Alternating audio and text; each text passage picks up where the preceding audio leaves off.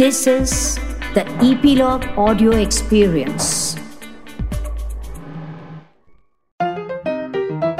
एक सच्चे दोस्त के बगैर ज़िंदगी कैसी होगी, ये सोच ऋषिकेश मुखर्जी को खाए जा रही थी वो दोस्त थे the great showman Raj Kapoor बात है 1950s की, जब आम तौर से ज़िंदा दिल इंसान राज कपूर की तबीयत थोड़ी बिगड़ी हुई थी और हृषिदा को लग गया डर क्योंकि वो उनसे मिल नहीं पा रहे थे।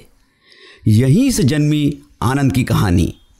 मैं हूँ मोहन गोपीनाथ और आप सुन रहे हैं संगीत के सितारे प्रेजेंटेड बाय इपीलॉग मीडिया ऐसा बहुत कम पिक्चरों में होता है कि फ़िल्म सुपरहिट तो हो, पर उसके डायलॉग्स 40-50 साल बाद भी याद रखे जाएँ।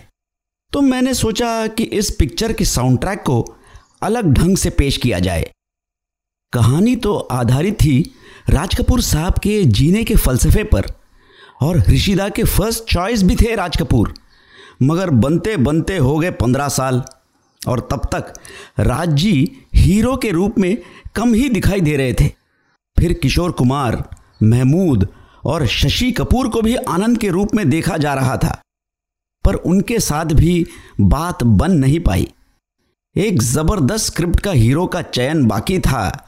ये बात फ़िल्म इंडस्ट्री में चल रही थी तो राजेश खन्ना ने एक दिन कॉल किया ऋषिदा को और कहा, मैं ये किरदार निभाना चाहूँगा। ऋषिदा थोड़े से चौंक तो गए, पर उन्होंने भी दो शर्तें रखी। एक, आपको एक साथ तीस दिन के डेट्स देने होंगे शूटिंग कंप्लीट करने। दो, आपको आपकी फ़ीस कम करनी होगी, क्योंकि मेरे फ़िल्म का बजट इतना नहीं है। राजेश खन्ना ने जैसे तैसे अपने बाकी पिक्चरों की डेट्स एडजस्ट करते हुए पहली शर्त मंजूर कर ली। दूसरी शर्त के लिए उन्होंने एक तरकीब ढूंढी। उन्होंने कहा, आप अपने बजट के अनुसार मुझे पैसे दीजिए।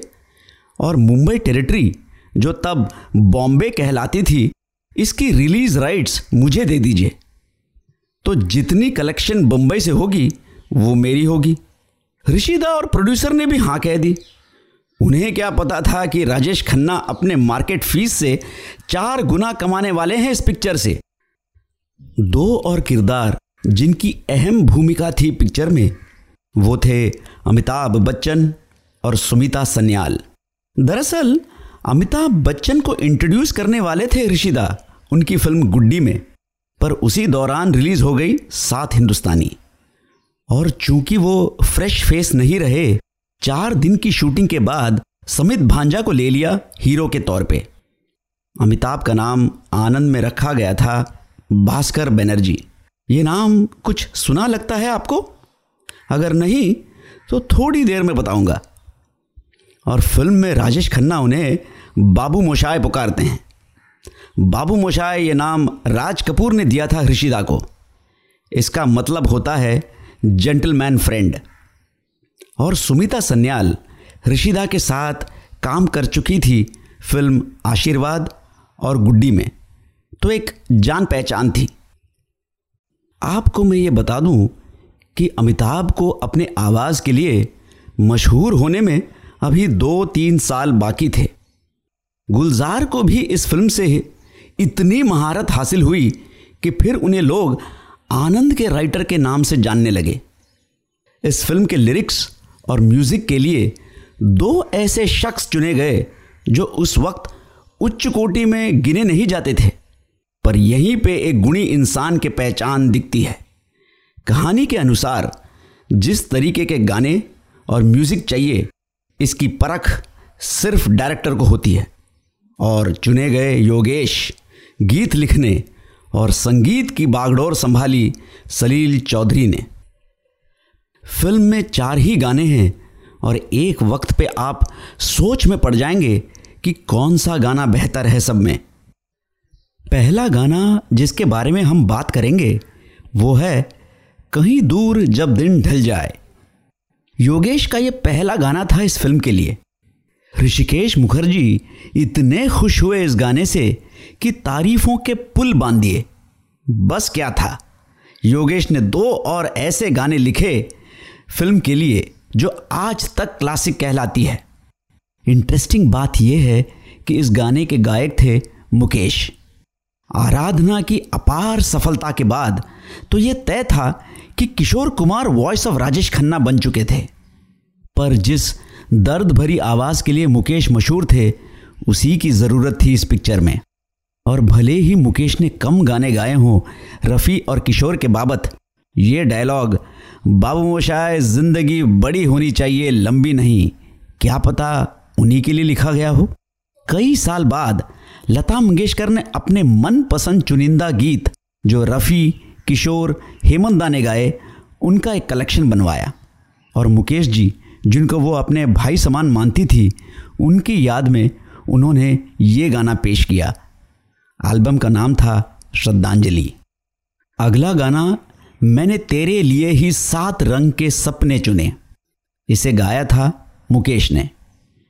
यह गाना फ़िल्म में रमेश और सीमा देव, जो मराठी फ़िल्म इंडस्ट्री के स्टार्स थे और असल ज़िंदगी में भी पति पत्नी उनके लिए गाया जाता है। ये बहुत कम लोगों को मालूम है कि गिरगाम में बड़े होने की वजह से राजेश खन्ना बेहद अच्छी मराठी बोल सकते थे। फ़िल्म के तीन गाने लिखे थे योगेश ने और इस गाने के गीतकार थे गुलजार। फ़िल्म के डायलॉग्स तो यादगार थे ही और इस गाने से गुलजार लिरिसिस्ट के नाते और मशहूर हो गए। दो दशक बाद जब अमिताभ बच्चन ने अपनी खुद की कंपनी एबीसीएल स्थापित की, उनमें से एक फ़िल्म का नाम रखा था सात रंग के सपने, जिसके कलाकार थे अरविंद स्वामी और जूही चावला। इस फ़िल्म का एक डायलॉग अगर इस गाने को दर्शाता है तो वो है, हम अपने आने वाले गम को खींच तान कर आज की खुशी में लाते हैं और उस खुशी में जहर घोल देते हैं। अगला गाना, ज़िंदगी कैसी है पहेली हाय, कभी तो हंसाए, कभी ये रुलाए। ओरिजिनली ये गाना बैकग्राउंड में बजना था और राजेश खन्ना सिर्फ़ टहलने वाले थे मुंबई के जुहू बीच पर। पर राजेश खन्ना को यह गाना इतना पसंद आया कि उन्होंने डायरेक्टर को मनाया कि मुझे लिपसिंग करने दीजिए। और तब जाकर मन्ना डे की गहरी आवाज़ में यह गाना फिल्माया गया उन पर। मन्ना डे ने भी सिर्फ़ दो चार गाने ही गाए हैं काका के लिए। अगला गाना है ना जिया लागे ना। लता मंगेशकर हमेशा मानती हैं कि सलील दा के गाने गाने में उन्हें बहुत प्रसन्नता मिलती थी। क्योंकि कुछ ऐसी हरकतें, कुछ मुर्गियाँ ऐसे कंपोज करते थे कि जो सिर्फ़ एक मंजी हुई गायिका ही गा सकती है। और सलीलदा लता जी के प्रतिभा अनुसार वैसे ही गाने बनाते थे। इस गाने के बंगाली वर्जन, ना मौन लागे ना, भी कानों में वही मिश्री घोलती है। आनंद और उससे जुड़ी हुई कई किस्से सुने पर एक ऐसे एक्टर भी थे जो आनंद होते होते रह गए। वो थे धर्मेंद्र। हुआ ये कि एक फ़्लाइट में ऋषिदा जो उस वक्त उनके साथ सत्यकाम और गुड्डी में काम कर रहे थे, धर्मेंद्र को आनंद की पूरी नरेशन दे दी। अब धर्म जी ने यह मान लिया कि पिक्चर वो ही कर रहे हैं। और भौचक के रह गए जब पता पड़ा कि ये रोल राजेश खन्ना को मिल गया है। कई बरस बाद एक इंटरव्यू में बोले कि उन्होंने रात भर ऋषिदा को टेलीफोन करके तंग किया कि वो रोल उनसे कैसे छूट गई। एक बात आप सबके साथ शेयर करना चाहूँगा मैं। जब से ये पॉडकास्ट शुरू हुआ है, तब से आनंद पिक्चर की जितनी फरमाइशें आई हैं, वो और किसी पिक्चर की नहीं। ये इस बात का गवाह है कि कितना गहरा छाप छोड़ा है इस पिक्चर ने आपके दिलों में। हम सबको अंतिम सत्य पता है, पर बहुत कम लोग अपने जीवन को खुशियों की चादर ओढ़ कर जीते हैं। बाबू मशाए ज़िंदगी और मौत ऊपर वाले के हाथ है। उसे ना तो आप बदल सकते हैं, ना मैं। हम सब तो रंग मंच की कठपुतलियाँ हैं, जिनकी डोर ऊपर वाले की उंगलियों में है। कब कौन कैसे उठेगा, ये कोई नहीं बता सकता। पर एक चीज़ मैं बता सकता हूँ, कि भास्कर बनर्जी ये नाम, जो अमिताभ का था इस पिक्चर में, चवालीस साल बाद पीकू में भी वही नाम था।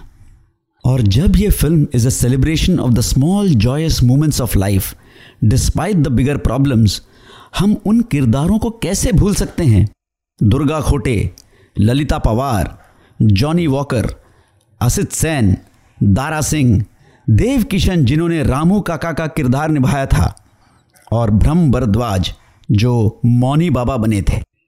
और यादगार वो भी है बीमारी जिससे आनंद पीड़ित है। लिम्फोसर्कोमा ऑफ़ द इंटेस्टाइन इस एपिसोड में बस इतना ही।